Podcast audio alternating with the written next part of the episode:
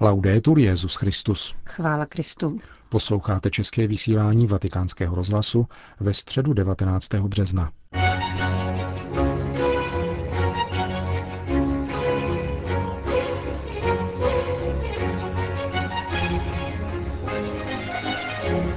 Papeže Františka dnes na svatopetrském náměstí očekávalo více než 80 tisíc věřících. Mnozí z nich mu gratulovali k prvnímu výročí pontifikátu.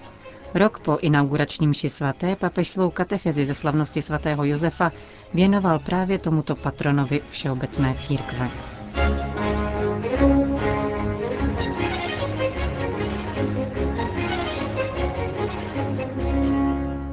Cari fratelli e sorelle, buongiorno. Dobrý den, drazí bratři a sestry. Oggi, 19 marzo, dnes 19. března slavíme svátek svatého Josefa, snoubence Pany Marie a patrona Všeobecné církve. Tuto katechezi tedy věnujeme jemu. Zasluhuje naši vděčnost a úctu za to, jak dovedl ochraňovat nejsvětější panu a syna Ježíše. Josefovou charakteristikou je, že byl ochráncem. Jeho velkým posláním je být ochráncem. Dnes bych rád pojal toto téma ze zvláštní perspektivy – z vychovatelského hlediska. Pohledněme na Josefa jako na vzor vychovatele, který chrání a doprovází Ježíše na cestě jeho růstu v moudrosti, věku a oblibě u Boha i u lidí. Jak říká Evangelium. Nebyl Ježíšovým otcem, tím je Bůh. Byl však Ježíšovi tatínkem, choval se k Ježíšovi jako otec, aby mu umožnil růst. A jak mu umožnil vyrůstat? V moudrosti, věkem a milostí. Začněme u věku, který je tou nejpřirozenější dimenzí fyzickým a psychologickým růstem. Josef společně s Marií pečovali o Ježíše především z tohoto hlediska. Živili ho, starali se, aby mu nechybělo to nezbytné k jeho zdravému rozvoji. Nezapomeňme, že starostlivá péče o život tohoto dítěte obnášela také útěk do Egypta, tvrdou zkušenost života uprchlíků. Josef spolu s Marií a Ježíšem byli uprchlíky, aby se zachránili před hrozbou Heroda. Potom po návratu do vlasti se usadili v Nazaretě a následovalo dlouhé období Ježíšova života v jeho rodině. V těch letech Josef učil Ježíše i svoji práci a Ježíš se od svého otce Josefa vyučil tesařem. Takto Josef vychovával Ježíše. Přejdeme ke druhé dimenzi výchovy, kterou je moudrost. Josef byl pro Ježíše vzorem a učitelem moudrosti, která se živí božím slovem. Můžeme si představit, jak Josef učil Ježíška naslouchat písmu svatému, zvláště tím, že jej v sobotu vodil do nazarecké synagogy. A nakonec je tu dimenze milosti. Svatý Lukáš v souvislosti s Ježíšem znovu říká, že milost boží byla s ním. Tato dimenze je v svatému Josefovi zajisté vyhrazena méně než oblast věku a moudrosti. Byl by však velký omyl myslet si, že otec a matka nemohou své dítě provázet na cestě růstu v milosti boží. Prospívat věkem, moudrostí a milostí. To je práce, kterou odvedl Josef spolu s Ježíšem, kterému umožnil rozvíjet se a pomáhat mu růst v těchto třech dimenzích. Cari fratelli e sorelle, La missione di San Giuseppe... Drazí bratři a sestry, poslání svatého Josefa je zajisté jediné a neopakovatelné protože Ježíš je absolutně jediný. Ve své péči o Ježíše, jeho výchově a prospívání věkem, moudrostí a milostí je vzorem pro každého vychovatele, zejména pro každého otce. Svatý Josef je vzorem vychovatele a tatínka, otce. Svěřují tedy jeho ochraně všechny rodiče, kněze, kteří jsou otci, a ty, kteří mají v církvi a společnosti poslání vychovávat. Zvláště bych dnes, v den tatínků, chtěl pozdravit všechny rodiče, všechny tatínky, Srdečně všechny zdravím. Jsou tady na náměstí nějací tatínkové? Zvedněte ruku. Tolik tatínků. Všem vám blahopřeji. Vyprošuji vám milost být stále hodně na blízku svým dětem, nechávat je růst, ale zblízka. Oni potřebují vás, vaši přítomnost, vaši blízkost, vaši lásku. Buďte pro ně jako svatý Josef strážci jejich růstu, moudrosti a milosti. Strážci jejich pouti, vychovateli, a jděte spolu s nimi.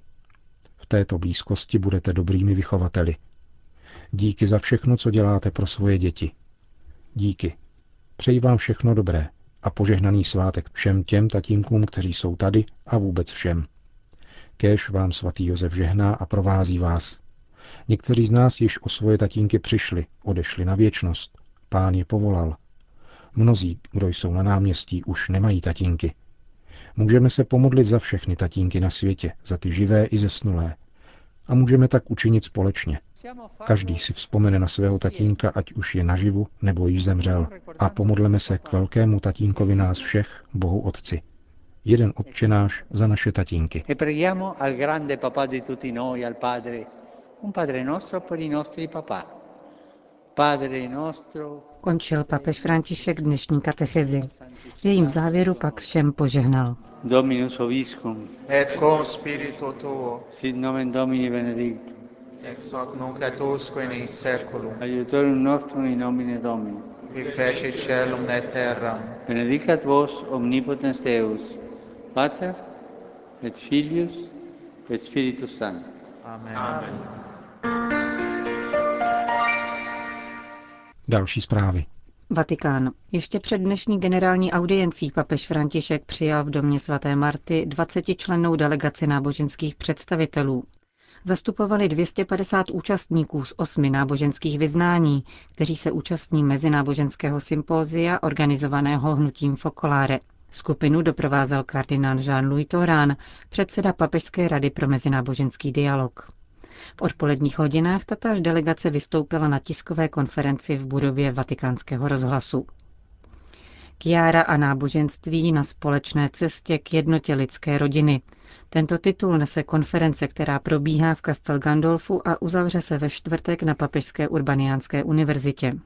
Koná se ve dnech 6. výročí úmrtí zakladatelky hnutí Fokoláre Kiáry Lubichové. U jednacího stolu združila zástupce judaismu, křesťanství, islámu, hinduismu, buddhismu, sikhismu a tenríko z celého světa, které zajímá společný dialog. Jedná se o novinku i v rámci samotného hnutí Fokoláre, které doposud pěstovalo mezináboženský dialog mezi křesťanstvím a jedním jiným významným náboženstvím. Poprvé ve svých dějinách nyní schromažďuje pluralitní plénum náboženských tradic, které chce odpovědět na zakladatelské charisma jednoty tedy upřít zrak na jediného otce mnoha dětí, abychom poté mohli pohlédnout na všechny tvory jako syny jediného otce, zdůrazňují pořadatelé. Katolické hnutí Focolare, nazývané také dílo Mariino, svou spiritualitou následuje Ježíšovu výzvu, aby všichni byli jedno. Vatikán.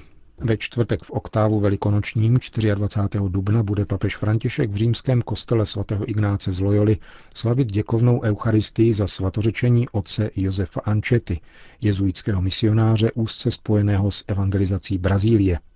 Svatý otec před deseti dny prohlásil, že počátkem dubna podepíše kanonizační dekret tohoto rodáka z Kanárských ostrovů. Uvedl to na okraj setkání se španělskými biskupy při jejich kanonické návštěvě Adlímina. Společně s blahoslaveným Ančetou zamýšlí Petrův nástupce svatořečit také dva francouzské blahoslavené, kteří jsou uctíváni jako apoštolové Kanady.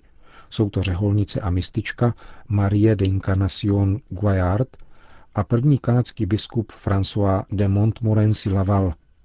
Všechny tři budoucí světce blahořečil Jan Pavel II. roku 1980 v Bazilice svatého Petra. Současný papež volí střídnější obřad kanonizace, jehož dějištěm se stane právě kostel svatého Ignáce na Martově poli. Zprávu včera potvrdil biskup Tenerife, monsignor Bernardo Alvarez. Mnichov. Papež František se od něj učil řečtině a latině, sdílel jeho nadšení pro literaturu a později se inspiroval také jeho teologickým myšlením. Řeč je o 82-letém argentinském jezuitovi profesoru koleje v Buenos Aires, který nyní na pozvání periodika Civilta Katolika cestuje po Evropě, aby přiblížil papežovo myšlení. Otec Juan Carlos Canone hovořil pro mnichovské Kirchenradio. Je to člověk, který se modlí. K rozhodnutím dospívá v modlitbě. Kromě toho jsou pro něj určující životní zkušenosti, které prožil v chudínských čtvrtích svého bývalého biskupského města. Chudá církev pro chudé je skutečně jeho vlastní názor. Velice intenzivně se stýkal také s jinými náboženstvími, kromě judaismu také s islámem. Buenos Aires je tak jedním z míst, kde opravdu existuje dialog mezi křesťany, židy a muslimy. Papeži se vytýká, že u něj převažují gesta nad teologií, což argentinský jezuita rozhodně odmítá. S tím nesouhlasím. Když si přečtete kousek Evangelii Gaudium, najdete tam hodně nového, zejména ve spojení s argentinskou teologií lidu. Zdůrazňuje se tu především úloha lajků v církvi a opětovně se docenuje lidová zbožnost se svými prvky lidové spirituality a lidové mystiky. Jedním z oblíbených papežových slov je svatý věřící lid boží. Říká argentinský teolog otec Juan Carlos Canone. Vatikán, Argentina. Papež František je si dobře vědom, že při diskusích o politice a teologii se vztahy zanášejí blátem a naopak rostou, mluví se od srdce. V tomto duchu se ponese jeho cesta do svaté země, říká otec Guillermo Marco, šéf univerzitní pastorace z Buenos Aires, který byl po 8 let mluvčím a pravou rukou kardinála Bergolia, se s papežem setkal naposled jako člen mezináboženské delegace, jež absolvovala přípravnou cestu po místech, která papež navštíví ve svaté zemi. V rozhovoru pro španělský deník La Razón, převzatém částečně také vatikánským Observatore Romano, se ohlíží za prvním rokem Petrovské služby papeže Františka a srovnává jej s kardinálem Bergoliem, jak jej důvěrně znal. Je šťastný a stále nemůže uvěřit, co vlastně dělá. Je překvapen ohlasem, který má každý jeho pohyb, i ten nejobyčejnější, jako například nastoupit do letadla s aktovkou v ruce, říká otec Marko. V podstatě ale zůstává stále stejným laskavým člověkem, dodává. Papežův den začíná o půl páté ráno, až do mše svaté, která začíná v sedm hodin, se modlí. Pak pokračuje snídaní a dalšími audiencemi v Apoštolském paláci.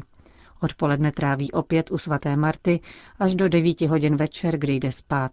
Popisuje otec Marko denní rytmus svatého otce a prozrazuje některé další podrobnosti. Například, že papež nemá ve svém pokoji počítač, pouze psací stroj.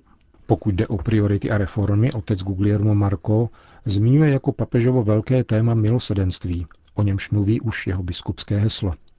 Nemá v úmyslu měnit učení, je konzervativním člověkem, ale změní přístup k problémům. Odsuzování samo o sobě je k ničemu. Je nutné přiblížit se lidem a nebýt v tom ani příliš přísní, ani příliš povolní, říká dlouholetý spolupracovník kardinála Bergolia. V papežově postupech spatřuje přímou návaznost na jeho arcibiskupské působení v Buenos Aires. Počínaje revizí financí a centralizací ekonomických záležitostí přes upomínání kardinálů, že nejsou knížata, nýbrž služebníci, v tom všem rozpoznává otec Marco kardinála z Buenos Aires takového, jakého znal. Austrálie. Australští biskupové uvažují o návratu k pátečnímu postu od masa. S odkazem na pozitivní zkušenost katolické církve v Anglii a Walesu, kde se k této tradici před třemi roky vrátili, jej prosazuje už víc než desítka biskupů. V Austrálii se rezignovalo na závazný půst v roce 1985. Z pastoračního i psychologického hlediska to byla závažná chyba, domnívá se biskup Peter Elliot z Melbourne, který je bývalým anglikánem. Vzhledem k mentalitě oné doby dokážu pochopit, proč k tomu došlo, ale myslím, že se dostatečně nevzala v potaz lidská psychika. Když australští biskupové rušili závaznou zdrženlivost od masných pokrmů, upozorňovali zároveň, že ji věřící mohou zastoupit modlitbou, jiným typem odříkání či pomoci bližnímu. Podle biskupa Eliota to byl projev idealismu. V praxi katolíci na páteční pokání zcela zapomněli. Australští biskupové připomínají, že páteční půst byl rozpoznávacím znamením katolíků. Dnes ve Františkově době by měla církev znovu nabídnout katolíkům a zejména těm, kteří se od církve vzdálili, takovýto prostý skutek, který vyjadřuje přináležitost k církvi, říká biskup Eliot. Podle australských biskupů je návrat k této tradici dnes už možný. Lidé ji pochopí a přijmou, ujišťuje arcibiskup Julian Portus z Hobartu. Vyžaduje to ovšem příslušnou katechezi, dodává. Končíme české vysílání vatikánského rozhlasu. Chvála Kristu. Laudetur Jezus Christus.